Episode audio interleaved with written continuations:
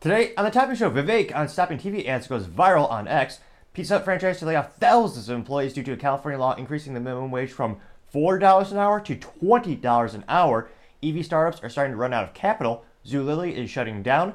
Bud Light and Budweiser Christmas trees both fall flatter than their beer. Wayfair CEO is roasted for saying that employees need to work hard. And Chevy Blaze EV sales are paused due to a software error. All of that and much more on The Topping Show.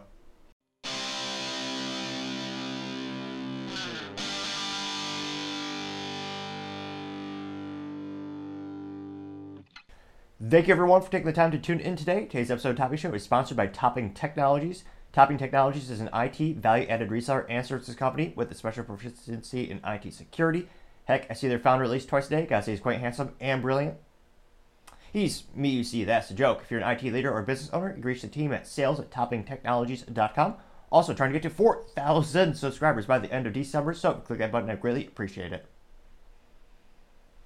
Now, going over to the business part of the podcast, you have EV startups starting to run out of charge. Pun moderately intended. Now, it shouldn't be too surprising when you look at the EV category and the EV industry and all the startups. We've had three fail thus far. You've had Lordstown Motors, they went defunct earlier in 2023. That was an instance in where you had a General Motors factory in Lordstown, Ohio, which A plus for marketing. They did actually have a good name for a company name. They actually were going to close that down. They believe it previously made the Chevy Cruze Eco, which the best ones came with stick shift, obviously. But excuse me, you had an instance where instead of shutting down the factory, they sold off the factory. General Motors sold off to a startup, and they were going to build an EV truck there. Now, due to a myriad of complexities and issues, that company went bankrupt. You also had Proterra, as well as where's the last one? Electric Mass, Last Mile Solutions. They've all gone belly up, or perhaps better metaphor might be lithium ion charged fires. And when you look at the competition, they're starting to run out of capital. And if we pull up some of their stock prices, kind of look at their, you know, one-year trends. Let's pull them up really quick. So Lucid is probably the best known luxury one. I use luxuries in brackets because personally I've never buy, I never consider something disposable to be luxury. One of the reasons why Rolex is timeless, pun moderately intended, is because it's handmade. One of the few items you can actually purchase in life where all the components are actually engineered and manufactured in house and those things will last quite literally generations. You can hand it down to your children, to your children's children's. I mean, Rolex Submariner is timeless. And yes, ironically enough, it's actually less accurate than this free Garmin my friend gave me a couple years back. But it's a piece of mechanical engineering. It's pretty neat in and of itself. I think that, as well as it being a status symbol, excuse me, that's a luxury timepiece. I mean, that's that's a luxury makes that might be worth buying. Lucid is an EV. And by its very nature, again, I have a little caveat every time we talk about EVs, we might have some fascinating, great magical technology tomorrow that make them not disposable pieces of garbage. But right now, they're all going to just crash and burn eventually. You look at old Japanese cars, they last 400, 500,000 miles, a million miles. All cars that hit a million miles are usually Toyotas or Hondas, and they're all powertrained. Their powertrain is always an internal combustion engine, preferably with a stick shift so you have a little bit of fun actually smile while you're driving. Now, nevertheless, some people do prefer luxury items that are disposable. Lucid, I believe, starts from ninety thousand to hundred to like two hundred fifty thousand dollars for electric vehicle sedan, which again, some people do enjoy. Not enough yet to make the company profitable since they lost about I believe four hundred twenty-five thousand dollars per vehicle last fiscal quarter. So not doing great in that regard. Now, again, so Lucid Motors, their one-year trend, their stock is down thirty point two four percent. That's not great. They're currently trading for $4.32 per share. Now let's pull up another more popular company, Rivian. They they did achieve a good business market in terms of they actually have product on the streets. So that is a big hump to overcome in the manufacturing industry. And a lot of EV companies, truth be told, they crash and burn before they even get to production and scale. Now Rivian, they're at $23.63 per share in the past year to date, they're actually up 36.33% since I in the past year to date. In the past year, they're up 33.26%. And we look at other companies, we'll take a look at one more. Let's see. I think they're at a dollar. What's Fisker up to, or down to more appropriately? Fisker. Now, ironically enough, I actually do know someone actually, anecdotally speaking, I only know one person who bought a Fisker, and they actually did recently. One of my friends got the Fisker forget what they call them because their names are that inspiring or good at marketing for me to remember it. But they got the little electric SUV. Now, granted, Fisker doesn't make it; they design it, and a third party is it Magnus? There's actually a third party. They make vehicles for several automotive companies. Think of it as white labeling for vehicles. Truth be told, you don't, you don't just white label coffee these days. A phenomenon in which you have a company manufacture a product for someone else's specifications. Now, Fisker is at $1.46 per share. And what's their past year to date? Geez, so they're down negative 78.48%. Now, other companies like Tesla, they made they started making profits a couple fiscal years ago. They're pretty solid in that regard. But the EV startups, they're some of the cracks are starting to expose. So this comes to us thanks to Emma Thorn over on LinkedIn, and they note that let's see here. The Wall Street Journal analysts, at least 18 EV and battery startups that went public since 2020 and 2022 are on track to run out of money by the end of next year. At least, and then they also know at least three companies, Lordstown Motors, Proterra, Electric Last Mile Solutions, have filed for bankruptcy. The huge obstacles being manufacturing problems and rising cost. That's not the only issues. It takes a couple of sentences to get into the other substance, where they note that demand for EVs also isn't huge as many companies originally expected. No shit, Sherlock, pardon the French. But some of us don't like disposable products, which is why personally I love my Honda little stick shift with this, you know, little Civic Si. It's got a stick shift, also known as manual transmission. The most fun you'll ever have, bar none, driving a vehicle. Yeah, demand is not really there. The adoption rate is slowing down dramatically, the biggest category right now where Americans are starting to be more interested in is hybrid technologies. That's where Toyota, again, read the room properly. The, Toyota invested, I believe, $8.8 billion into hybrid technologies, and that's where they called it. That's where there's going to be future for many consumers. Granted, am I a fan? No, because again, you're introducing more technologies, more complexities. A big lithium-ion battery that'll be defunct, also known as it'll go bad, make the whole vehicle basically worthless or darn near. So no, personally, I'm not a fan, but I also believe, hey, if the consumer wants that, give them the option. I just don't like how the government is outlawing ICE engines, also known as internal combustion engines, and take away that choice for so many consumers. Now, they know that a lot of these companies are running out of cash. I know earlier this year, Lucid stock crashed in part because they had to raise more capital. Same thing with Rivian, where Rivian said they needed to raise, I believe, $1.24 billion in capital, and they had convertible notes issued. So these companies are really starting to run out of capital. And 2024, again, politics aside, despite who the heck you're voting for, at the end of the day, political uncertainty is a huge driver in the business community and even for consumers as well. There's a lot of people not knowing well, is, my, is my business category going to be regulated out of existence? Or are there going to be maybe some deregulation in my industry that might actually bolster some innovation and actually increase the market value and market opportunity for our industry category? There's a lot of uncertainties. Then you have also, you know, inflation hurting everyone. It's 40 year high hyperinflation is getting ridiculous in the United States. And a lot of people are barely making their bills these days. Do they really want to go out and spend tens and t- not even tens, 50, 100, 200,000 dollars on a disposable car? Mean, granted, my parents still drive a 2001 Honda Accord that they bought new. It still runs because Honda's that awesome at making an internal combustion engine. It'll be interesting and sad to see. I think the brand will be chiseled away in terms of reliability, subsequently because of a couple recalls as well as pushing hybrid technologies, with hybrids being inherently less reliable. But at the end of the day, and again, maybe maybe I'm not reading the room right. I guess pun moderately intended since I'm in an office, so my office is or technically a room. But it's an instance where I can't help but think: Are these companies going to be acquired? Are they just going to crash and burn? I mean, are you planning on buying a vehicle in 2024? I mean, Lord knows I'm not. Most people I know, anecdotally speaking, they're all trying to conserve every penny they can and trying to pinch every penny. They're trying to make their vehicles last longer, which thankfully many of them were prudent enough to buy an internal combustion engine, so that is a possibility. So it'll be interesting to see.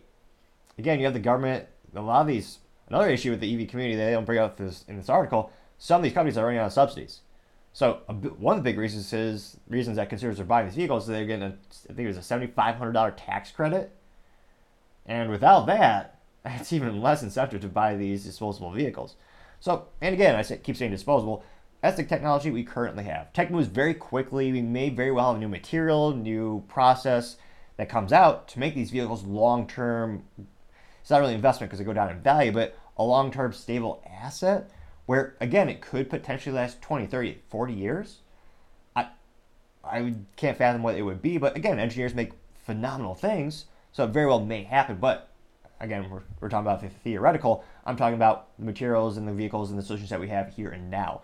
So it'll be interesting. Let me know in the comments. Are you planning on actually buying a vehicle in 2024? Do you think these companies are just going to go belly up with ever increased competition? With again, because you have legacy automotive manufacturers, they're going into EVs as well. So it's one of those things where, again, the startups, there's that allure of, oh yeah, they have the first to market in some cases. I think the Rivian was the first major producer of EV pickups. Correct? I know General Motors made the electric pickup in the 90s for a prototype. But let me know in the comments. That's another big threat to their what used to be a competitive business advantage. You have legacy automotive companies catching up. So it'll be interesting to see where it goes from there. Other interesting business news: you have Zulily shutting down, and fascinatingly enough, I usually give companies. Oh, if I never heard of companies, sometimes I'll joke and say they deserve an F minus for marketing. In this case, they probably did money well spent because again, I'm not their target audience for their particular offering. So it looks like Zulu is or Zulily, Z U L I L Y. Meh. I don't want to say. I I just maybe a caveat. A D minus for marketing because they have the word Lily in their name. They don't even use that in their logo. I feel like that's a missed opportunity. But nevertheless, now they are an online retailer in Zulily. They notice they're a Seattle-based website um, based e-commerce company. And what is it? What do they do? Uh, where are they? So it looks like they founded in 2010. They specialize in women's and children's apparel and home decor. So clearly, I'm definitely not their target audience. As you know me, I buy one suit and it last darn near forever. Truth be told, I think I purchased two. If you don't count the Christmas one that I got for dirt cheap. And then in terms of furniture, I mean, if you're watching the show, you're seeing the table I made in front of me. It took me a little while, but I made that from scratch. So, truth be told, I'm definitely not the target customer for this particular business. And they noted that they will, quote, wind down their business and entering an, an assignment for the benefit of creditors rather than declare bankruptcy after facing a tumultuous year. Zulily told their companies that it will attempt to fill all remaining orders within the next two weeks, and those that cannot be filled will be refunded. So that I was going to say, in terms of long term business reputation and doing the best you can for your consumer, that will probably earn some favor in terms of the founders. Hopefully, people remember that they're trying to do the right thing and make sure everyone gets the products that they previously paid for. So I think that'll buy a lot of goodwill towards the CEO if he or she decides to found a new company. Now, they also know that Zulus Lear have been marked by several rounds of layoffs and the departure of the CEO Terry Boyle in October after the company was purchased in May by private equity firm Regent. Let's see here. So actually, perhaps the only remarkable thing or interesting thing that I was surprised that I was surprised they weren't actually purchased by another retail online clothing company because that category is actually increasing pretty heavily. Especially you have companies in uh, in uh, over in Asia. I believe Temu is a very popular one, and Shemu, and then I think there's another one I can't pronounce. But those are two of the fastest e-commerce companies in Asia, with both of them having a lot of options for fashion. I'm just really surprised. And then, of course, Amazon's trying to compete with those as well. So Amazon's actually decreasing their fees for clothing sellers to try to make Amazon more attractive in that regard for that product. So I'm actually a little surprised no one swooped in and actually bought this company. And again, maybe after liquidation they'll buy the remaining intellectual property. At least the customer data has got to be worth something. So it'll be interesting to see what happens to the company long term. But unfortunately, it looks like that company is no longer with us. Now, going over to the culture part of the podcast, you have Bud Light Christmas tweet gets a measly 67 likes, which is almost unfathomably bad. Not to brag, but a couple months ago, I did get a video with 73 likes, I think, probably. And if you can click that like button right now, I'd appreciate it. I mean, statistically speaking, it won't get more likes than Bud Light. However, a wise pilot once told me, never tell me the odds. So, you never know. Excuse me. And in terms of the data, again, we're not taking these numbers like two minutes after they posted this on X, or as few, few fewer people are calling it on Twitter. I waited a couple days to gather these data points. So this data points were taken within, let me see my notes here. This was taken within 48 hours after they posted. So literally a couple days. So presumably everyone who I was about to say who enjoy, enjoys Bud Light. More accurately, people who follow them on X have had time to see it.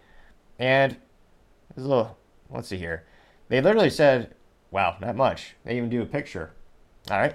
Nevertheless, Bud Light tweeted or posted, quote, unwrapping our first beer for a full day of football, unquote. That got 13,200 views and 67 likes, which is almost statistically bad and probably bad. Like, it's that's really rough. And again, I can't help but think of a sadder Christmas day than, again, opening up a present and seeing you got Bud Light. I mean, again, I joked. I said maybe perhaps it'd be a good white elephant gift, or instead of giving someone coal, again, if they're over age 21, you could give them a case of Bud Light. I mean, you'd have to be pretty bad during the whole year to get someone a case of Bud Light for Christmas. I mean, I mean especially because you have all those coupons and rebates where it's quite literally cheaper to buy Bud Light than water in many cases. I can't think of a bigger middle finger to a relative or someone who's been naughty all year long than giving them a case of Bud Light. I mean, well, I can't even think, unless they're an alcoholic, I can't think or fathom what they would do if they were to get a case of Bud Light. I mean, if I were presumably so bad throughout the whole year that someone actually gave me a case of Bud Light for Christmas, I'd be, I'd probably be so offended. I, I actually would have to take some mental inventory and do some self thought. Be like, oh dear God, what do I need to do to improve myself and my actions throughout the year to ensure this does not happen again? Now, thankfully, I was that I wasn't that bad. I didn't actually get any Bud Light for Christmas, thankfully. But if I did, I mean, what would I do if I got it? I mean, obviously, you're not going to drink it. I have more than 18 taste buds left in my tongue. I, I guess it does. I, mm, I guess there's always a med- little remedial value in the aluminum bottles or the aluminum cans. But what would I do if I were to win a case of Bud Light? It's like multi. It's a fascinating question.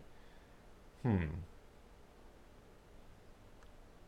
I thought, well, perhaps there are some people who there are some people and farmers who historically use scarecrows to put on their to protect their crops and know, scare away all the pests that would actually eat the corn, all of those types of things. So, in theory, I suppose you could take a case of Bud Light and put it on your porch. And presumably, no one would ever steal your Amazon packages or anything like that because they they'd probably be so scared of, oh dear God, what, what kind of person is inside this building? What would they do to me if they caught me stealing? Where would they put those bottles if they caught me? I, I couldn't fathom what would happen. And the downside is you'd also probably scare out all of your family and friends. They would no longer visit you. They'd go to your house to see, oh, well, well, what's on Johnny's porch? A case of Bud Light? You know what? Let's let's tell Johnny we had a, a dental appointment pop up. Well, we'll, we'll come back another time. It, it, it, something's going down. Something's going down in that house. We don't want anything a part of. So perhaps that is the 14th legitimate thing we thought of on the show of what would we do if you won a case or got a case of Bud Light for Christmas? But nevertheless, go to the comments section.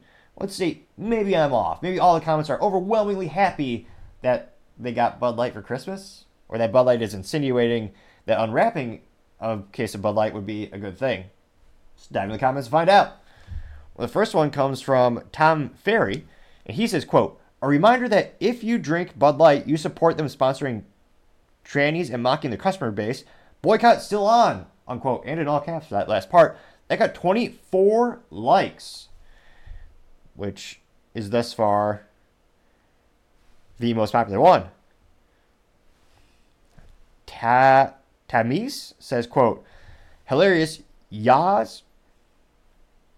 Grammar be damned, I will read it exactly as this person wrote.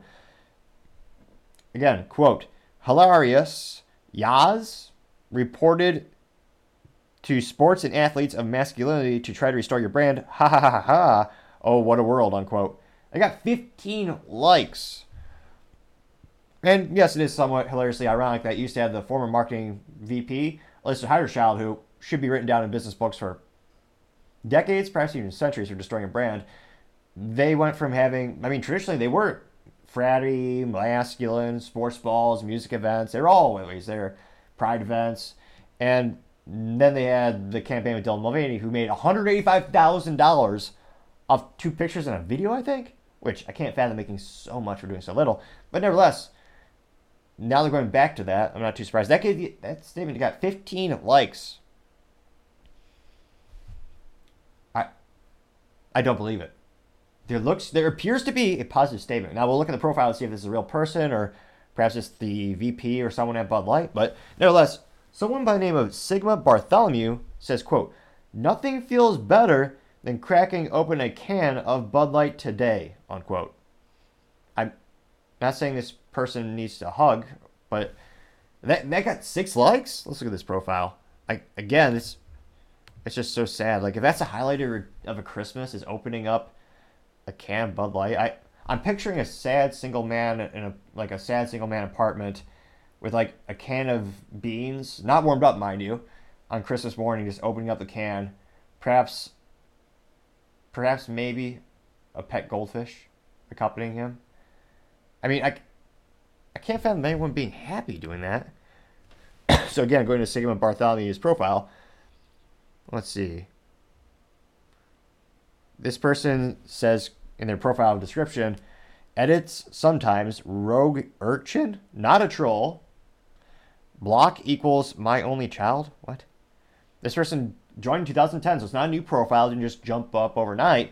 And they do have 791 followers. Now, not, not to brag or anything, but I do have 230 followers on my personal LinkedIn at hashtag N-I-C-T-O-P-P-I-N-G. Though I would always argue quality over quantity, obviously, it's the best way to go. And scrolling through his profile, let's see what other posts he has. A lot of reposting of random stuff. Commercials popping up on his timeline. Which, I thought commercials go away if you paid for premium, nevertheless. Eh, looks like eh, he's not he's not shilling for every Bud Light or Bud Light for the free stuff. So, I, an original, real person. I'm I'm pretty shocked. Sigma Bartholomew actually gave me accolades to Bud Light. Although, in disclaimer, he may just be a very sad alcoholic. I, I again, I can't fathom that being a highlight of the day.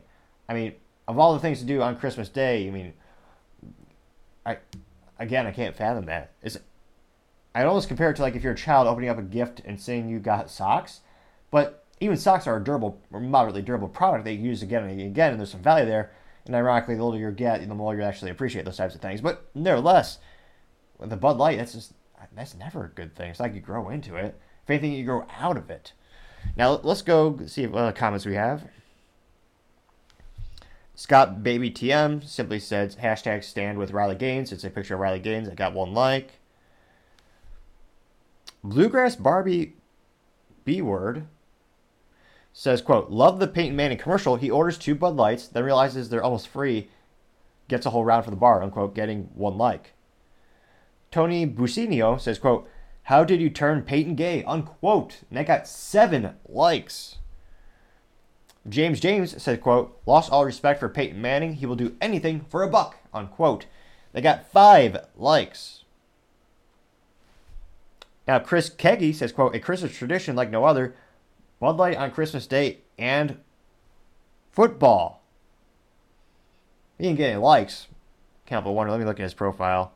Chris Kegley, which again is that a tradition I don't know about that, that somehow eluded me all those years. Having a Bud Light on Christmas Day, like if you're going to have any alcohol to inebriate yourselves, I would assume it'd be something more like a what was it? I mean, more like the eggnog. That's kind of cliche. I mean, anecdotally speaking, I know my parents would make Nantucket sleigh ride. What else? There's a couple alcohol-based gin drinks from Cuba that they'll make, but yeah, is that something you look forward to? Is it just me? But nevertheless, let's look at this uh, Mr. Chris Kegley's profile. Hmm. Joined 2021, has 82 followers. Let's see here. And eh, does a lot of shout outs to movies and TV shows or, you know, talking about Shark Attack what was it, Shark Week. So I guess it, I mean, yeah, it looks like a real profile. I'll be damned. Two original responses thus far. Someone by the name of Da Bad As simply replied with a GIF, or as youth might say, a GIF, where you have the Team America GIF, where you have the main, um, I was to say not actor, the puppet of the show, throwing up. That got three likes. Trayvon Williams says, quote, do not support this sick S word. They don't give a damn about American values or your children, unquote. That got six likes. Although, in terms of, what was it, the disclaimer they put on Twitter for like more context or whatever, you could debate they very much care about your children, but perhaps not in the appropriate way. Little disclaimer there. They technically care. No, I would say not in a way that is appropriate. Let's just say that much. Let's see. Dave Hayes replied saying, quote, must have paid Peyton Manning a metric F ton. Unquote, getting six likes. And yeah, I can't. They paid Dylan Mulvaney $185,000. And this campaign's probably $400,000, $500,000 plus because this is multiple print ads or know, pictures as well as full video where you have Peyton, the Manning brother. He's actually in the bar throwing Bud Light cans around, which Again, if you were to do, that would shake it up to the point where if you open it, it would explode. But nevertheless, it's not real. It's just a commercial. Uh, let's see. Going back to the comments. Estimated pieces, quote, I will never buy another Bud Light, unquote, getting four likes. Let's see. Trayvon Williams, again, replies, sick people in this company, boycott until they apologize. And he actually included a picture of Dylan Mulvaney in the Audrey Hepburn style hair. What do you call this? The the elbow length gloves, which I don't even know where you buy those, as well as the dress and the little necklaces, and of course, Dylan Mulvaney holding the can of Bud Light. It got six likes. And that's not tired of winning, says, quote, hashtag Bud Light puts estrogen into their piss water, unquote. I'm not sure if that's a real fact. I'm, I mean, probably not. And they replied with a meme as well, saying, "Never underestimate what a case of Bud Light can do." It looks like a Photoshop of what some people are trending as Mike Obama and then Michelle Obama with the side by side. They got seven likes on X. Then we have a big disclaimer that says, "Show additional replies, including those that may contain offensive content." Do we dare? Of course. Let's click that button. Which actually, in terms of like Twitter and X improvement, if my profile says, you know, if I click it once, there should be a way, maybe there is, I mean, dive in later. If you just click it once, it should be, by default, show me all that. Give me all the data. Let's see. Simba the Sailor says, quote, if I'm in a party and all they have is Bud Light, I wouldn't contemplate drinking, I would contemplate drinking water from the toilet, or at least the garden hose like we used to. I always wondered why the cans weren't blue. It's progressive beer, unquote. They got two likes. It looks like they included a gif of spraying a hose to a dog and drink it. Nah. Oh, I know, yeah, they got two likes. I mean, it wasn't too bombastic or anything. I don't know. I'm not, really sure why that was censored, but or pseudo censored. Or you had to click that extra button. So it'd be interesting to see in terms of the Christmas New Christmas Eve, I'm sure all Bud Light wanted for Christmas was to redeem their sales. They did not get that for Christmas, and I don't think they will next year. But who knows? Maybe will. I mean, statistically, the odds are against them, but who knows? Maybe, probably not. But we'll see. Other interesting cultural news, you have Budweiser Christmas tweet gets a mere 30 likes and 4 comments, which not to lie, but my last video, you know, one of my videos last week got five comments. Pretty viral, as the youth might say. Some might say. Now, this is also another marketing fail from Budweiser, specifically their X account. And again, they fail in many regards. We'll go through each one of them completely. Now, they have text, and the text before their picture says, quote, Today, service members will be missing a taste of home more than ever. Send them a rebate for a six pack of Bud on Us. We'll also donate to Folds of Honor as part of our long standing commitment. Click the link to get started. Parentheses 21 plus. And then they have a picture, and the picture is the old wooden crate of Anheuser-Busch. And the text on the picture says, quote, give a taste of home. Every nomination includes a donation to Folds of Honor. And again, that, that got 4,878 views and only 30 likes, which is also known as nothing, especially for, again, a huge multinational, huge multi billion dollar brand. And again, in terms of the marketing fail, it looks like they do have an outline of a Christmas tree. So there's some redeeming factor. But they're leaving out all the most iconic things about the brand, aka those silly little horses.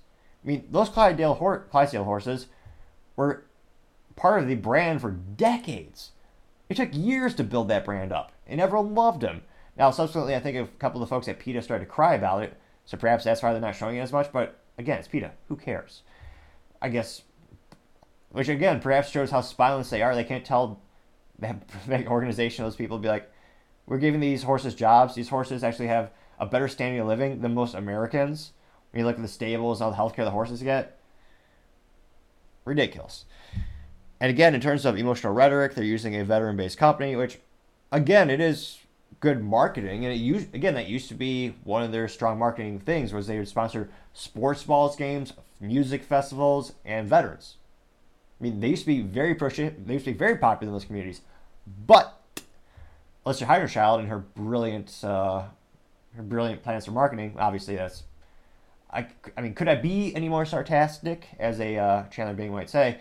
But they alienated the audience so bad they literally lost 30% of their sales for the Bud Light brand, about 12, 11.5, 12% for the Budweiser brand, and about 3, excuse me, 3 to 4% of the Michelob Ultra brand, with the other 40 plus brands in the Anheuser-Busch InBev portfolio being marginally affected, really not to more than a percent point or two. So again, it is interesting that I mean Budweiser made all the choices. Said, "Oh yeah, we're gonna I mean, the Folds of Honor, that's a good organization. I don't have any firsthand experience experiences with them yet, but again, they've that's been a long term partner of theirs. Even that's not helping reestablish the Bud Light Budweiser brand for this specifically being a Budweiser tweet. Again, there's no snow in the picture, a little disappointing. There's and it would have been better to put their logo on a Christmas ornament and have that ornament hanging off the tree that the box is under. Again, I feel like that's another missed opportunity. So even controversy aside from the business blunder of the century, themselves shooting themselves in the high heeled boot, perhaps worse than Ron DeSantis. I mean, even that aside, just the advertising behind this isn't that strong or compelling. And really, they click the link to get started. Excuse me. And it's really not even it's really not even appealing that much for average people in terms of humans, again, perhaps I'm a little bit of a pessimist. I think many humans are inherently selfish, and there's a forget the philosophy of the theory. That is a theory that we must over you must actively try to overcome that inherited urge. I forget the actual vernacular, but in terms of making this a more compelling advertisement, again, Bud Light for the past six seven months, Bud Light and Budweiser, they've had these rebates where you can get these free cases of beer. In some cases, it was cheaper than water. Now, some might debate that there's so little alcohol in it, it basically is piss water, but nevertheless, it's well, you also say it's actually more detrimental to their health than water, even you know Flint, Michigan lead water. But nevertheless, I mean, if you want to make this more compelling, again, not just make make it a I'm trying to think of an appropriate term, but or more fancier term, but nevertheless, to make this ad more compelling, you could easily, I would argue, double or triple the effectiveness of it, saying, hey, if you if you click here to get started we'll give you a free case of Budweiser and the veteran. Because right now, and again, I business donations to nonprofits and uh, for charities is a very precarious thing. Yes, it is a tax deduction, which a lot of people will ridicule them, saying, "Hey, it's just a marketing expense." It is, but it's also real money that they had to generate to spend. I would argue, and excuse me, and it I would argue still is charitable in many ways because again, you still have to generate the money to spend, and you are selecting a cause that you believe in. So I know that's a debate in and of itself, which is the economics and the politics of charitable um, when businesses work with charities. But to make this more compelling, and again, it would also increase their marketing appeal, make it so that everyone gets a free case. Because right now, some people may interpret this as saying, well, we're, we're just helping you increase the tax you know write off for your business, decreasing the amount of taxable income you make every year. So some people might argue that, and if the people don't authentically believe that these companies are really, they really care about these nonprofits, the more likely they are to be accused of this. Now, they're saying it's a long term partnership, so maybe that will help offset that criticism. And again, perhaps I'm overanalyzing. Granted, only less than 5,000 people saw this, so there's a very not 0% chance that I am the only person looking this much into this little advertisement Truth be told, I probably talked about this more than anyone actually worked at Budweiser. But let's go into the. There's only a couple of comments, so it actually won't take us too long to actually read through all of them. But let's dive into the comments and see what the other critique is, or the feedback might be. So Folds of Honor simply responded with three emojis to the American flag, and that got zero likes. Not not even a like from. again, who I don't know how. Perhaps they are inebriated because they're drinking the product, but if you're a marketing manager, or you're a marketing admin, or whoever the hell you are at Budweiser, if you're working this, I'm sure they have at least one or two people whose full time job is dedicated to social media. I'm sure that at least one of them is full time dedicated to X. Their job is to post, maintain, build relationships on social media. So either they're inept or they're not working, but why didn't they respond to Folds of Honor? At the very least, they could have just liked it. But a more prudent thing would be to you know like and respond saying, you know, thanks so much for teaming up with us. We've give us the quantified results you've done as a business to you know help this profit. Say like in 2000 in 2023, we donated. I'm, I'm making up numbers here. 1,253 cases of cases of Budweiser to veterans. Something to that effect to also quantify the results of what you've done together as a team this fiscal year. But again, they didn't do that at all. They did, they didn't even like it. And truth be told, only 28 people saw the Folds of Honor comment.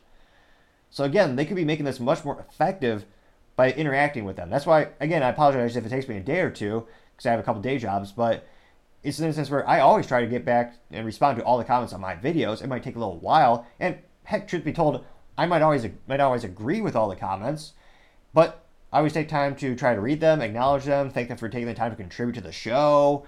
And truth be told, there's a lot of criticism, there's a lot of material to work with, like my speaking ineptitudes. And if you click the subscribe button, it may help with my enunciation, and my decreasing the rate of speech. I know, thanks to the comments, I know those are things I want to work on. And yet, they didn't even take time to respond to this. So I, again, I don't know who's. Perhaps they are inebriated drinking the last remaining bottles of Bud Light at the office. But let's go to the other comments. There's only a couple more to get through with. Let's see. Alu Madras says, excuse me, excuse me, says, quote, Hi, I'm from India, Uttar, Uttarakhand. Uh, today I purchased a beer more than MRP. I don't know what that means. That got no likes. Only eight people saw it. However, ironically enough, more people are probably hearing this show, debatably, than people who saw that one tweet. Got a couple more, literally a couple more.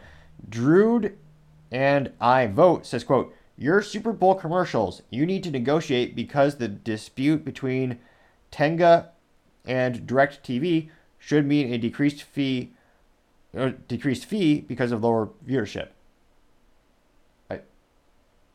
an interesting comment. I mean, again, because of the unprecedented value of the Super Bowl, so many Americans tune in, though I think actually less are tuning in these days. But I don't think you'll really see rates go down for Super Bowl commercials unless this person is a shareholder. I'm not sure why they care. I a little unusual comment. Only one more. Apologies. Sato Shidan said, quote, Merry Christmas. Thanks for the Bottle speaker taking over. Hashtag USA. And as a person holding a bottle of Budweiser. Which no one liked that comment, though it does exist. So let's look at the Sato Shizen's profile really quick. I'm curious if it's a real person. So they joined in 2023, so a little bit of a newer, May specifically. They have 18 followers, and they look like they are mentally vacuous, just wanting free stuff. So more than half of their posts on X are just saying repost so you could win some crappy gift card or something to that effect.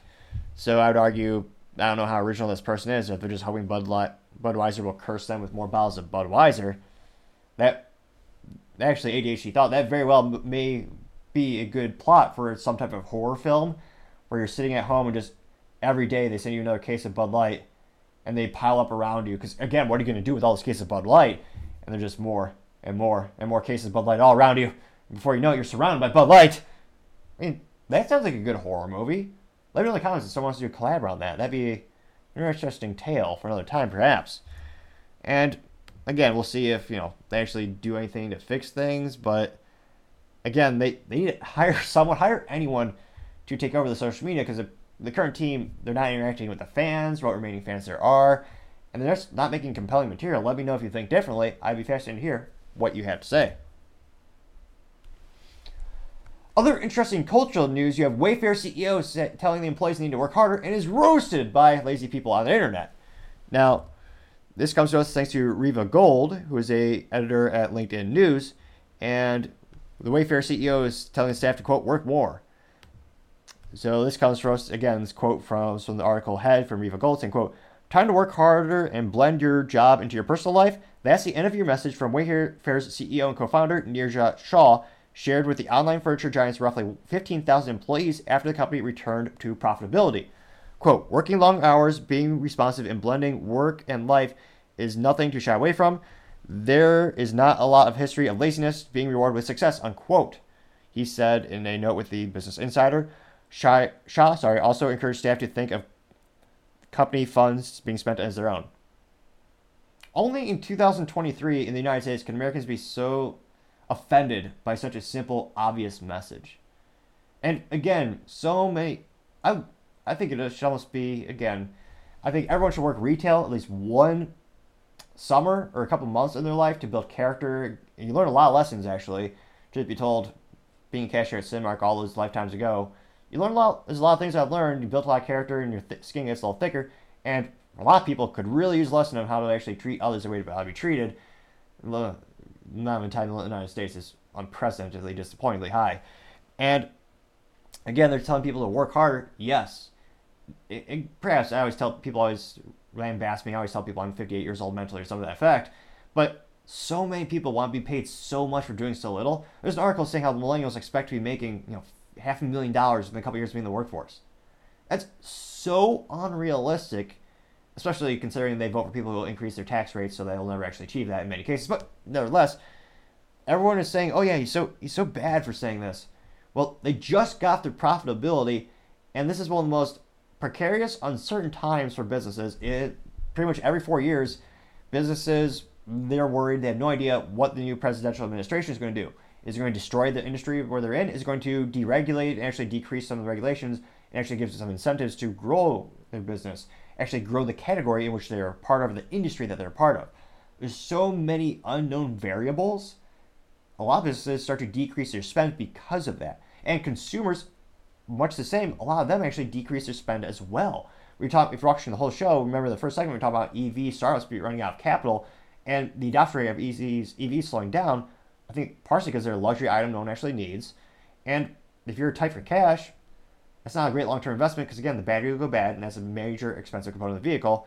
For now, might have some magical technology tomorrow that proves my whole theories out the window, perhaps. But he also continued to say, oh, let's see.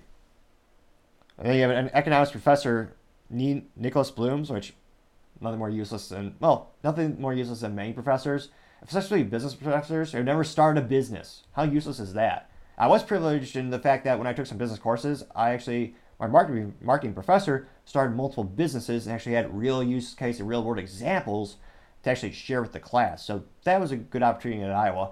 But again, so many professors that actually don't do anything. I can't help but notice. Well, if you're, wait a minute, why didn't you do that? If, if all your ideas are so correct, why don't you go out there and prove them? And yeah, they can't, and they won't. So Professor Nicholas Bloom says, quote, if Wayfair wants to run a business where people work 80 hours a week, he's going to have to put up their salaries by 50% to pay for them, unquote. No. I think actually one of the best ways to incentivize them if you're actually let me pull up the data really quick and double check. Yeah, I think one of the best ways you could incentivize them if you are a publicly traded company, give them stock bonuses. A lot of tech companies do this especially giving them an extra incentive to work like hell and actually hustle.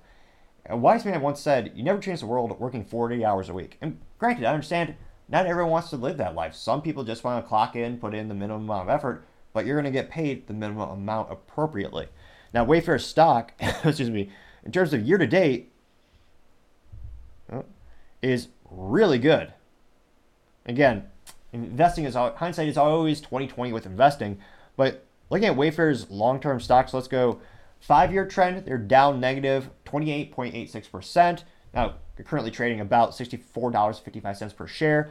Now, year to date, they're down, or actually up 100%. They started the year about, what was it, 32 bucks per share. Year to date, they're up 97%. In the past six months, they are up 3%. In the past one month, they're up 22.12%. Past five days, they're down, not a lot, but negative 2.38%. So in the past year, they've been doing phenomenally, increasing their stock. I mean, that is really darn good. Now, granted, they've also had layoffs throughout the years. They did. They what was it? They posted a loss, I believe, in so three hundred fifty-five million dollar loss in what was this May. So they've had some issues. And interestingly enough, I can't help but think I'm probably alone in this assessment, thinking people actually do need to work like hell. Because again, when businesses, when you have so much uncertainty, that's where you need to work even harder to ensure you maintain that profitability. In this case, they just got back to profitability. They need to just not just maintain that profitability, they need to increase it. Especially when you're in something like the manufacturing industry, where one of the biggest issues is the cost of goods sold, the labor, the transportation, the logistics. We've seen global economic things that if you're a business shipping something from halfway across the globe, there are some things that are more difficult to control, such as trade routes, embargo. Like, there are a lot of variables that go into making these things work. And again, not many people, not all people, but many people want a low price point for furniture. Now, granted, you know me, I like to just make my own furniture, so this will last, what, 200 years plus? I mean, it's already lasted about the, well, you could debate if it's lasted 100 years. The actual base wood for this table comes from a 150 year old antique barwood, the siding of the barn, that little barn wood. Then we put some epoxy on it, and it 100% made in the USA by Cuban. Me, that's a joke.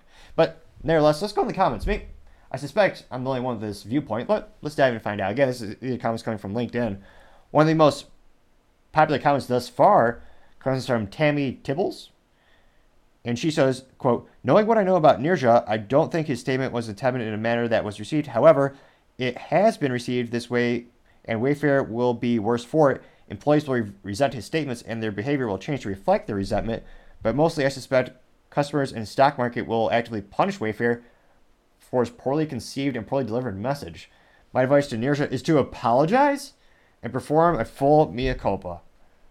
14 people like that. That's one of the most popular responses thus far on LinkedIn, which is, you know, social media for business. I personally like it. 14 people. Tell your employees to work hard is now considered mean. It's now considered a social faux pas. Heaven forbid people work more than 40 hours a week and want to make a dent in the universe. That isn't. Wow. Let's keep scrolling down.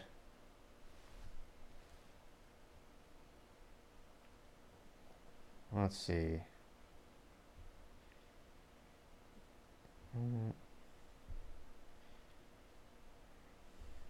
Alright, come on, let's see.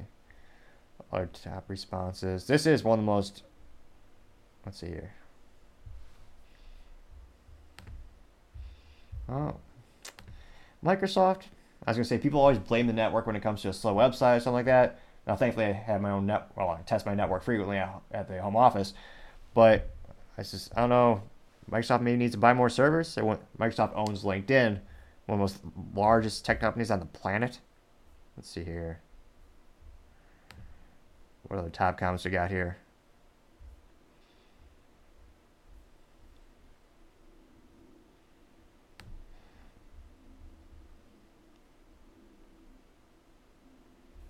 Uh, let's see. Pay employees, reward them.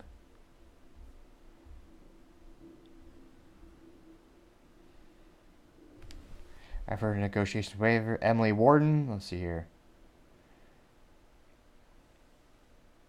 Ooh, she is really upset. So she said, quote, I've heard, again, this is a comment from Emily Warden. She says, quote, I've heard negative things about working at Wayfair and the CEO just confirmed it. Wayfair CEO Narji sent an email back, sent a backwards email to his employees lambasting laziness saying, quote, working long hours, being responsive, blending work and life is not anything to shy away from. This is not a lot of history of laziness being rewarded with success. Hard work is essential ingredient the recipe for any success. And she says, quote, I'm sorry, is this email from the 1950s? This statement is a massive step backwards and a shameful attempt to exploit workers and save money on, quote, natural attrition. Ridiculous. laziness is being sloth and laziness seem to be rewarded in the United States more and more. And again, I don't see anything offensive about that email. He's been quite transparent, saying, "Hey, our company was not very profitable. We just got profitable. We need to work like hell." Let me see here. And 259 people, 203 people liked her statement. Only one person laughed at it. You may or may not be no, you may or not know that one know that one person. Jeez Louise. 87 people responded to her. Let me see here.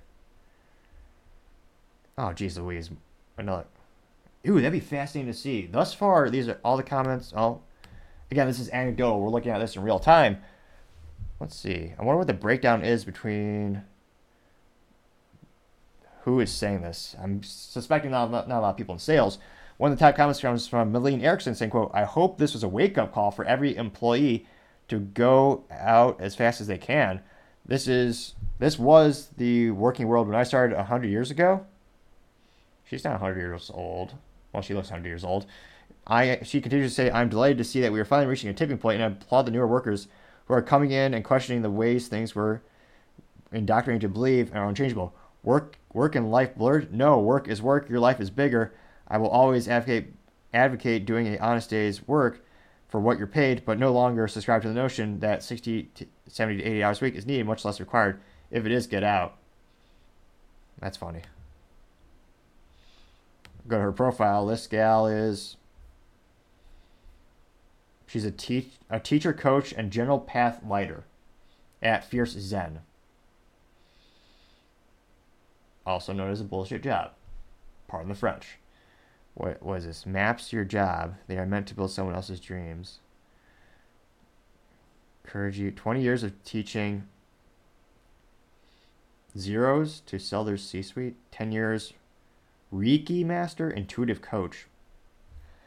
Okay. Let's keep going. Uh,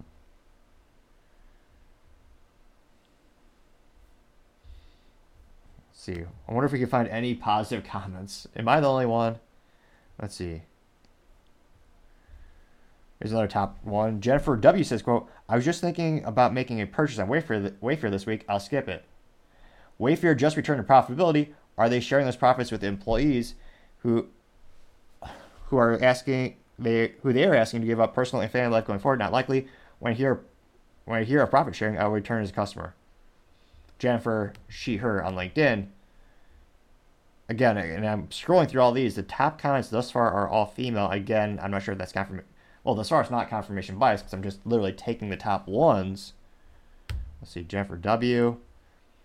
If you look at Jennifer W., her banner is Stand for Justice on a business website.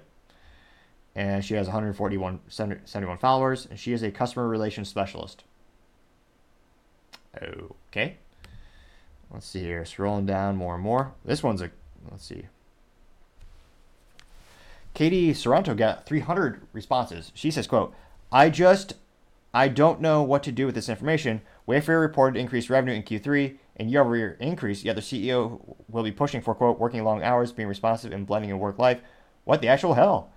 Mr. Shah has reported net worth of 332 million, yet he wants his workers to work harder and harder. Again, I don't know how morally, mentally vacuous this gal is. Net worth also means stock. Again, that's not cash value. But nevertheless, she continues saying, quote, This is giving 2008 vibes when companies exploited workers because the job market was tough. I started my career in that environment and it led to a workplace, workplace trauma and burnout. I was so hopeful that the last couple of years would turn something around, but big corporations are still prioritizing their bonuses over the well-being of their team. Just gross, unquote. Ridiculous.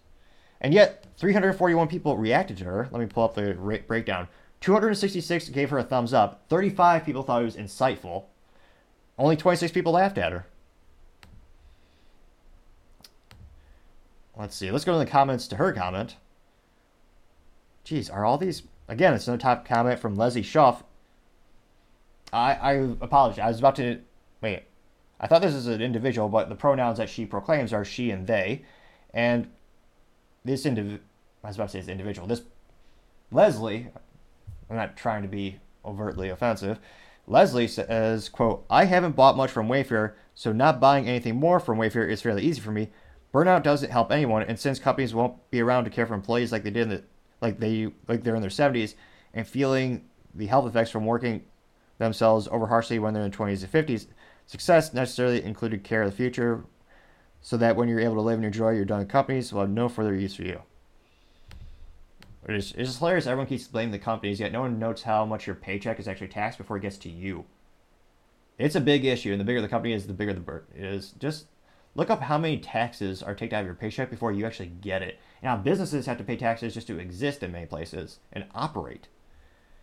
I mean, let's see. Go to Leslie profile. She works at Zoom, not surprised, and she's a technical writer. All right. Are any? Let me see here. Let's see. I'm trying to find any additional comments. Let's see. Other top comments here. Uh, let's see. We'll, we'll get one more popular one.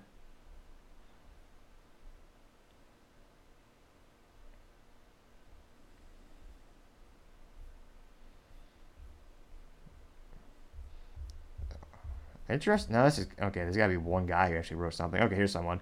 Stuart Wilson.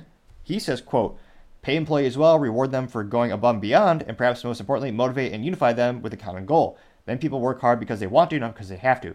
P.S. If your team members work on their vacation, remember that. Encourage a weekday afternoon off now and then. I got 42 reactions, and it's the first major response from a guy. Interestingly enough, let's see here. Of the 42 reactions, you got 37 pluses or thumbs up, four hearts, and one claps. Only three people responded to him, though, interestingly enough. Let's see here.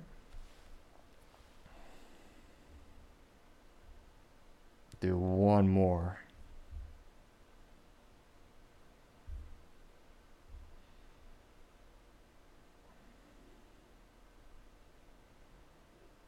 Let's see. Oh wow, another really popular one. Tara Craig says, "quote I was very very fortunate early in my career to work for a company that taught all of us to work smart, prioritize, and manage our time, so we got everything done in 35 hours. We crushed it.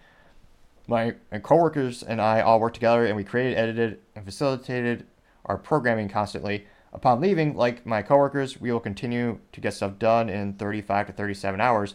The CEO of Wayfair saying people should work hard is insulting. The work should be allocated so they can be completed and still enabled, you'd have a great life outside of work. I've run my teams in the same mindset. It, if the work cannot be done, it means that one, someone else, someone hasn't been adequately trained to do so.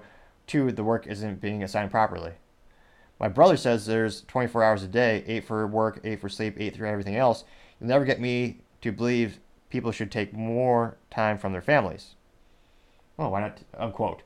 Why not take time away from your sleep? There's plenty of time to sleep if they're dead, obviously. Now that got 312 reactions. Let's go up to the reactions. 243 people gave her a thumbs up. 34 people gave the clapping symbol. 22 people gave the heart symbol. 7 people gave the lightning bulb insightful symbol. And 7 people gave the hand heart carrying emoji thingamajig. So most, let's see here.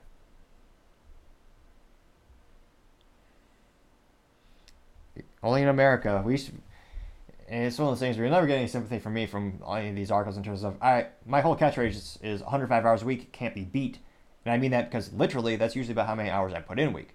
Granted, I have a different motivation since I own the companies, but it's an instance where, again, do you want to change the world? Or do you want to just clock in and clock out? I mean, what are your goals for like? And again, I'm not saying well, I guess I'm biased. I think my goals are different, or I think I would argue they're better. But it's one of those things where not everyone wants these certain things, but you don't deserve a bonus if you just put in, you know, 30 hours a week. Unless you're getting some phenomenal results. But it's fascinating to see kind of the breakdown of everyone's who's complaining about this feedback.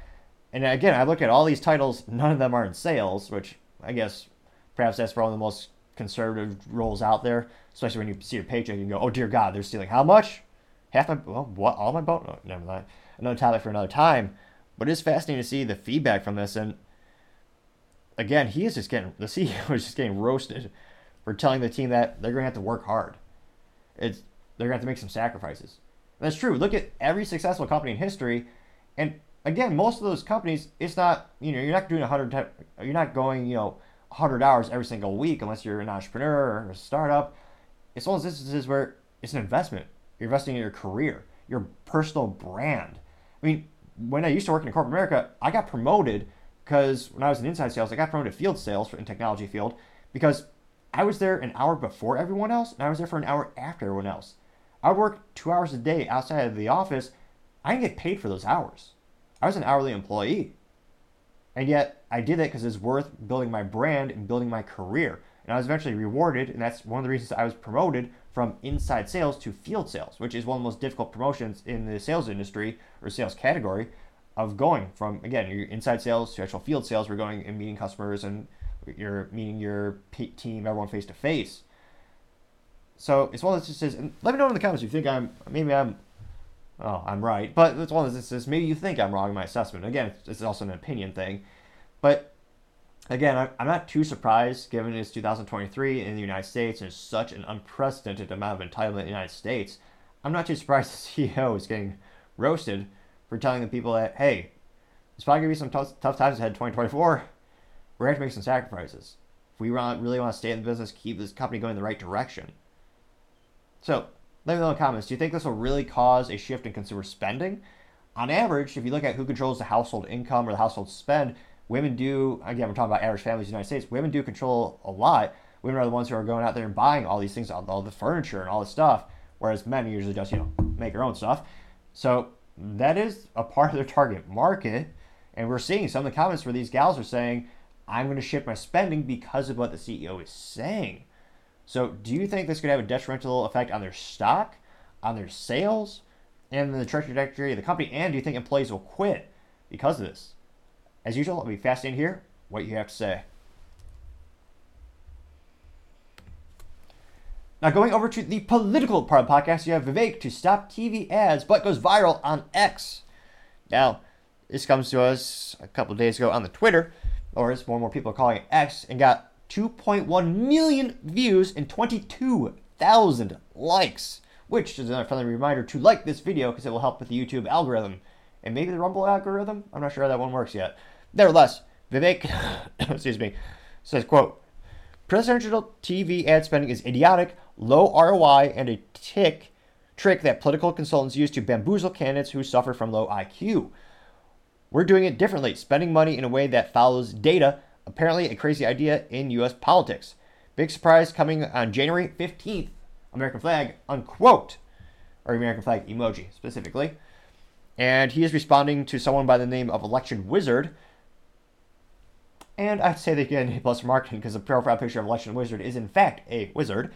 And this person says, quote, NBC News, Vivek Ramaswamy's campaign will stop all TV ad spending less than a month before the Iowa and New Hampshire. Unquote. so it's an interesting move on the political chessboard because again, with certain social media platforms is much more effective and much easier to target. I I'm going to say target target demographics. It sounds grammatically incorrect. I'm sure it is but it's much easier to build a customer profile set. It's a little bit easier to kind of put together a game plan in that regard. For TV, yes, you know a little bit of that data. It's kind of the average, the average viewership for certain programs is different, but also I want, I really wonder how compelling TV ads are in general. I always scrutinize the automotive industry because, I mean, you'll have a sports balls commercial or sports balls event and have a commercial for the new truck or whatever. And I mean, how many people are honestly influenced to go out and buy a truck because they saw it on the TV? Like, when you're looking to buy a vehicle, it's such a huge expense these days, thanks to a myriad of things, including labor unions as well as government regulations. But it's one of the biggest purchases you'll ever make in your life. Are you influenced because you saw a picture of one on the TV? Because it does something that a little disclaimer in the in the bottom actually says you're not actually supposed to do, hilariously enough, or do not attempt. But I was always skeptical about the effectiveness of TV ads. Now, in terms of the comments and the feedback, one of the co- comments comes from James Lynette saying, quote, bucking the status quo and thinking outside the box, that's what made Vivek a successful businessman and what will win him this election, unquote. That got 115 likes. Let's see here. Robert J. Salvador says, quote, Is a big surprise your endorsement of Trump? None of us, no, none of us are surprised. We're just wondering what he gives the, when he gives the instructions to you, unquote. It got 178 likes. So, again, a little bit more contrarian statements brewing to the surface. Marjorie Taylor Greene press release parody account says, quote, X is a way better return on investment, unquote, getting 297 likes. 24, 2024 War Room says, quote, who needs ads when you are doing eight campaign stops a day in Iowa? What the hell actually looks, oh, WF. Oh no, I guess who the hell actually looks at a TV ad and goes, damn, I was really against this person, but now I'm all in, unquote. I got 162 likes. Personal's Mary Ambassi says, quote, Vivek, you know how to curry favor with Republican voters, unquote. Getting 380 likes. Mary Taylor Bowden, MD, says, quote, agree, what do you think of mailers? Do Does anyone actually read them, unquote, getting 33 likes, which, no, I mean, uh, it's hard to say with mailers. It's one of those things where part of marketing is, you know, being different and part of the reason I always send a handwritten card whenever I have a meeting with a client or they purchase or they do a project with us, I partially do it because no one gets snail mail over the days, and even less people get handwritten cards. Now, with print for presidential candidates, if it was done creatively and you had some bullet points where it says their actual stance on you know XYZ topics, perhaps it could be compelling. But overall, based on the low quality materials that they use for mass market of a lot of the paper media that they put out in terms of the stuff you get in your mailbox, I can't help but suspect it'd probably be the just the thinness of like a grocery flyer. There, are, it's a whole science of marketing, which I find fascinating, but I suspect overall would not be compelling for most presidential candidates. Though, if you disagree, be fascinating here if you actually have a use case of you know something you got in the mail or kind of changed your opinion on a candidate. Going back to the comment section, Republicans against Trump simply said, quote, go away, unquote, getting 104 likes. Yoon Bad Ombre says, quote, the Twitter X space with the accidental sound effects was worth $5 million in ads, unquote, getting 58 likes. Excuse me. A witty fellow says, quote, I'm going to be super disappointed if there isn't a hot air balloon traversing the country with Vivek 2024 plastered all over it, unquote. Getting 49 likes, which Again, that'd be kind of hilarious and different. Actually, wouldn't be a terrible idea for an advertisement for a campaign. I mean, again, wise, so much wiser than me. Actually, you know, they thought of the whole inception of differentiate or die. Because again, there's so much competition with every, pretty much darn near every product we could, consumers have these days. There's so much competition. You gotta be different. You know, stand out from the crowd. See here, we'll do a couple more. Bruce Fenton said, "quote Expert consultants who depend on making 10 to 18% commissions on ad buys all agree with that candidates should spend more money on ads. Unquote. Got 82 likes. See here, do one, two more. Tom Pappert said, quote, maybe be a cope, but it makes sense. Vivek isn't trying to reach the people who watch TV. He's trying to reach, watch the people who watch Joe Rogan, unquote, getting 57 likes. Actually, that might be a business or marketing fail. I'm not sure if he's been on Joe Rogan yet. Granted, it's not 100% guarantee if you ask, you're going to get on the show. That's kind of a mystery in and of itself, how he picks uh, candidates. Let's see here. Paul Spruza says, quote, presidential TV as spending is idiotic, especially for every candidate since they have no chance against Trump. I like a lot of Vivek has said, but Trump is the nominee. Imagine if all the money, campaign money Vivek and other candidates spent on ads instead went to help vets, unquote. I got 83 likes, which and it's kind of a cliched argument. Like imagine instead this using this money for one thing, uses something else. But I mean, they're all spending the money for one reason or another. A lot of people are suspecting that Chris Christie is going. He's spending a lot of money on his campaign, so he can presumably get a candidate position in the Democratic Party. Others think that they could become president. Statistically, they won't. Though that does bring up a good point. Let's pull up the poll aggregator and see where the average is at this right now. So again, this is a poll aggregator, and it's an aggregator of all polls coming from projects.538.com, specifically for the presidential primary. You got Trump coming in at 61.2%, DeSantis down to 11.7%, Nikki Haley coming back up a little bit, she's at 11%, and Vivek is actually down to 3.5%. Chris Christie is ballooned, pun moderately intended, Chris Christie's at 3.4%. H. Hutchinson is about the same, excuse me, at 0.6%. So again, the poll aggregator comes in at Trump 61.2%, DeSantis 11.7%, Nikki Haley at 11%, Vivek at 3.5%, Chris Christie at 3.4%, and Hutchinson at 0.6%. So, interestingly enough, again, Vivek, I feel like, again, he's saying a lot of really compelling things on the campaign trail. He's making a lot of unique decisions, using a lot of unique me- media. He's really utilizing social media brilliantly.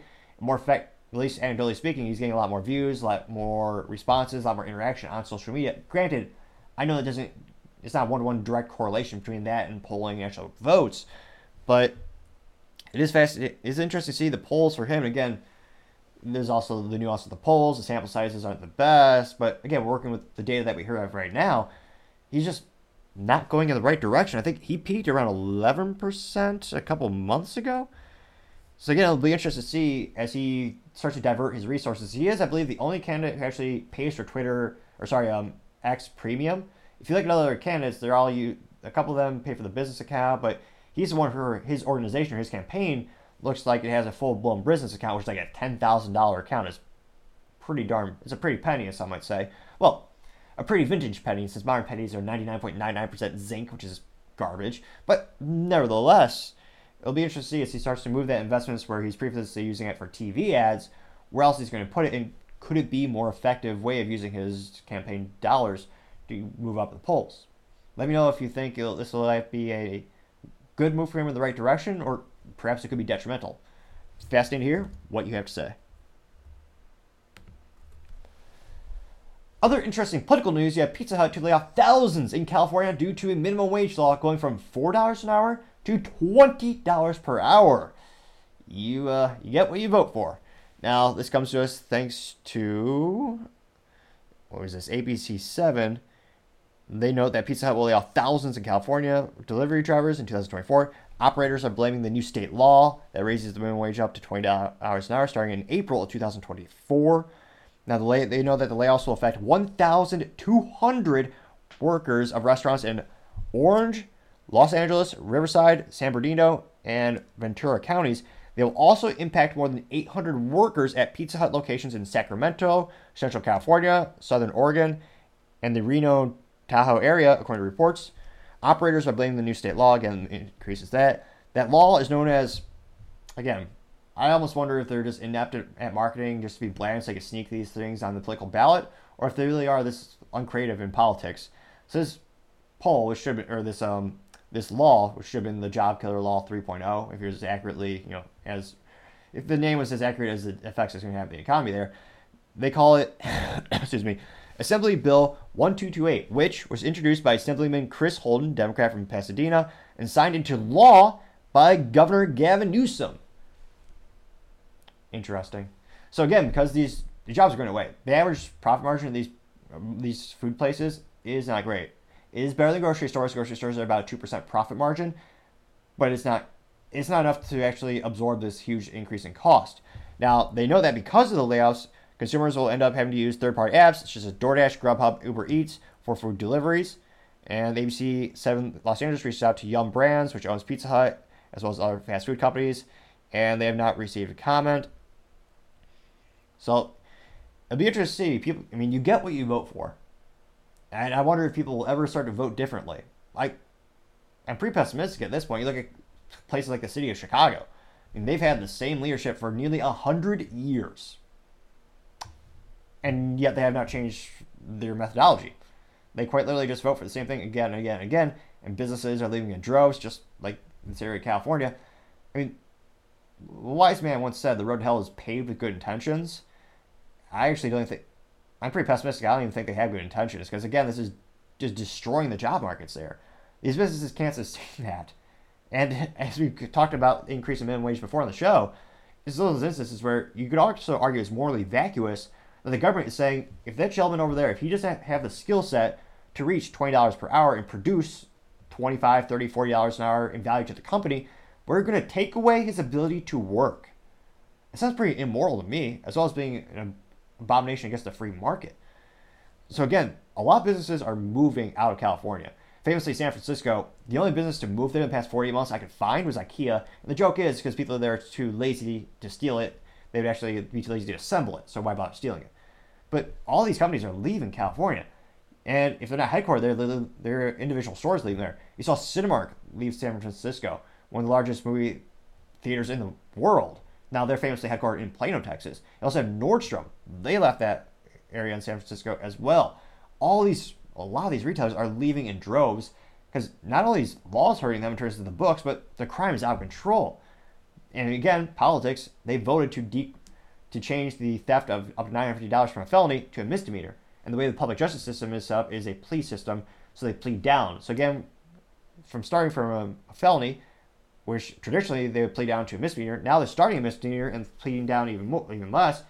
Or in many cases, because again these are evil district attorneys, they just choose not to prosecute them, put them back on the streets. So again, it's one of those things where business owners may not be interested in politics, but politics is very much interested in you, and this is a great use case. A lot of these operators, they call them operators, they're franchise owners. So perhaps the most famous one in history being McDonald's. McDonald's doesn't own a lot of those stores. They're actually owned by mom and pops. They're owned by separate businesses. Some people that want to pull their savings together, maybe they'll open two or three McDonald's. So they'll start a franchise company. And again, they cannot absorb these absorb these costs. It's astronomical. Like, again, I'm not a doctor, but if you click subscribe, it may help with my speaking aptitudes. It's not 100% guaranteed. Very few things are, but it may help with my stuttering. If you click the subscribe button, it may. Probably, perhaps. It can't hurt to try, that's all I'm saying. And it'll be interesting to see. I mean, the biggest issue is California is one of the largest markets on the planet. That's why the automotive community is heavily influenced by California. They're the 10th largest automotive company on the planet. It's that big. So a lot of people are saying, well, why won't these businesses all leave? There's so many people still living there somehow. The businesses are going to try to work like hell to stay in operation there. Now, the really question is, how can they stay in there? How can they stay there safely? And how can they make, stay there and actually make a profit? Now, they're saying here they're just going to destroy the jobs. So I let me know in the comments. Do you think are they going to try to repeal this law somehow? Are they going to try to dramatically ramp up automation? I mean, there's so many. There's only so many levers you can pull, and in some cases, again, they want to be in business there because it's a huge opportunity. But in some cases, they're going to leave. So it'll be interesting to see what's the long-term result of this. Unfortunately, it's going to be detrimental. A lot of opportunities are going to be taken away from people who want to start their career.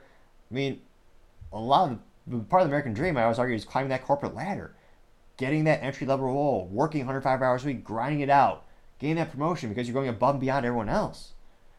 So it'll be interesting to see you know, what's the long term effects, but I mean, as I always say, time shall tell. Now, going over to the business blunder of the week, you have the Chevy Blaze EV sales are paused due to a little bit of a software issue. Now, Chevy Blaze used to be pretty popular vehicle back in the day. Well, you could say that about many intellectual properties or many, you know, properties of General Motors. Now, this comes to us thanks to CNN Business. They noted that GM has paused the sale of their brand new Chevy EV Blazer after some consumers reported software problems. So the VP of Global Chevrolet, Scott Bell, said, quote, we are aware that a limited number of consumers have experienced software-related quality issues with the Chevy Blazer EV, unquote. Quote, customer satisfaction is our is our priority, and as much, we will take pause on new deliveries, unquote. Customer satisfaction is their priority, which is why they killed the Chevy Camaro, which they were selling at a 2x compared to last fiscal year. And was beloved, made in the USA actually, for the last generation of the Camaro. And yet they decided to kill that to make a, they're going to make an EV two door SUV. Yeah, no one who wanted a Camaro wanted that. But they claim they care about customer satisfaction. Now they say they're going to work quickly to resolve the issue and the sales will resume after the software update. Blaze, oh, this is even more hilariously inept. Blaze EV owners are being asked to bring their cars to the dealership for the update. Epic fail to say the least. That is perhaps half the business blunder here. Again, one of the better things about Tesla, if you like an EV vehicle, which I mean, I'm not a fan, they only have two pedals, which is boring as all hell. But nevertheless, if you appreciate what they offer, well, not, the upside of that is that Tesla just there's an issue, as we talked about earlier this week. They had an issue where the doors didn't lock properly in case of a crash. Well, all they had to do was update it over the internet the consumer didn't even know. I think they'll get a physical letter in the mail, but the update was done wirelessly, remotely, over them internets. General Motors, if you have an up, you have an issue, they have to drive to the dealership. That that's terrible. That's uh, let me know in the comments. Maybe I'm making too big of a deal out of this, but they're trying to become Tesla. That is what Mary Barra wants, and that's why I keep having these comparisons between General Motors and Tesla. That's who they identify as their main rival, and that's who they want to be. Will they ever beat Tesla? I don't think so. It's a different culture, different technology, different people, and they also have the union and the dealerships, which are not adding value to the consumer. Quite the antithesis, they're decreasing the quality, increasing the cost, which is another issue in and of itself. Now, GM actually told CNN that the software quality issues are not related to safety and also not related to the Ultium propulsion system or Google Built-in. They noted that the EV Chevy Blaze just launched a couple weeks ago as a mass market SUV with an integral tar- part of GM's electric lineup. GM said that expects the Blazer to temporarily become ineligible for you for the U.S. electric tax credit starting January 1st. that is a nail in the coffin, my friends. That one of the biggest reasons many people are starting to adopt EVs, and again, that rate is decreasing, mind you. It's that huge tax credit. I believe it's seventy seven thousand or seven thousand five hundred dollars. That's huge. So without that tax credit, you're paying even more for this product. Now, they said that the U.S. Treasury Department imposed new rules that earlier this month to disqualify EVs using certain battery components from China. GM says it plans to change its sourcing to comply with the guidelines. Yeah, we'll see about that. Let's see here. Shares GM. GM says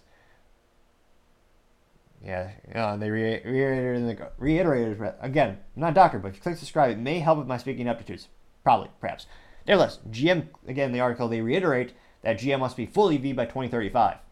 Now, I believe Mary Barra still wants Cadillac specifically be, to be full EV by 2030, a little bit more of an accelerated rate, which is a shame because one of the best vehicles I've driven lately. One of my buddies actually got the CT4 V Blackwing, twin turbo V6, huge brakes, and a nice stick shift, as every vehicle should have by default, is a track heart. It is amazing. And yet, GM and their infinite wisdom, obviously being ironic, they're going to kill that vehicle. Sad. Ridiculous. So again, to have a a recall of your issue of your new vehicle that is supposed to be the pinnacle of your engineering. This is what you're saying. This is to be the future of GM. To have a recall right off the bat, that's pretty bad. And to have a recall where you actually have to come back to the dealership for an EV, that's that has got to be the business blunder of the day. Thank you everyone for taking the time to tune in today. Again, we're trying to get to 4,000 subscribers by the end of December. So if you click that button, I greatly appreciate it. Also, leaving a like also helps the video with the algorithm, and the feedback with the comments is greatly appreciated. Lets me know how I can make the show better and better. Also, lastly, don't forget to take time to tell your family, tell your friends, tell your coworkers, heck, tell your enemies, tell anyone and everyone. Just stay safe, fight the good fight.